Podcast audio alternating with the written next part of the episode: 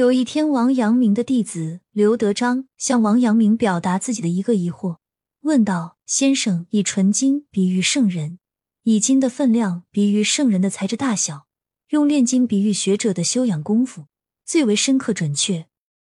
只是把尧和舜比喻为万亿的纯金，把孔子比喻为9000亿的纯金，似乎不太妥当。”对此，王阳明回答：“你是从外在形式上去考虑问题，进而有意为圣人争些分量。如果不是这样，把尧和舜比喻为万亿纯金也不为多，把孔子比喻为9000亿纯金也不为少。圣人之所以为圣，重点在于他们的内心是否精一纯明，而不是在于他们心智的大小。只要心智纯，至今为天理，就是圣人。如果谈到他们的才能气魄，怎么可能相同？后世儒生只在才能上做比较，因此对变为只考虑功利。如果消除比较才能的私心，每个人尽自己的力量和精神在存养天理上下功夫，就会功德圆满，能力大的做出大的成就，能力小的做出小的成就，无需依靠外力，无不完美纯粹，这才是踏实而明善成身的事情。生活中差别无处不在，于是一些人在差别中情不自禁地将自己与别人进行比较。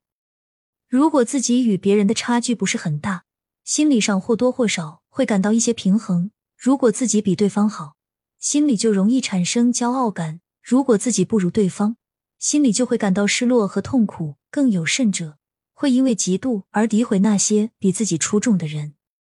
人往往就是这样，很多烦恼都是因为自己觉得不如别人而滋生出来。其实世上本无事，实是庸人自扰之。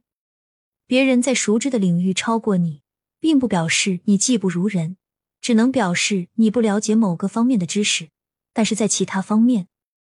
你可能比他人强。想明白这些，也就没有心结。总之，只要跳出与别人比较的心理，才可以成为自己的独立自我。如果无法消除与人比较才能的私心，至少要学会客观地看待自己和别人，不仅要看到对方的优点，也要看到自己的优点，看清自己的生存价值，也就可以知足常乐，真正达到王阳明所说的人人自有，各个圆成的境界。非常感谢您的收听，欢迎您一起来学习一代圣人王阳明的智慧。欢迎订阅、点赞、评论与我进行互动哟。我们下一集再见。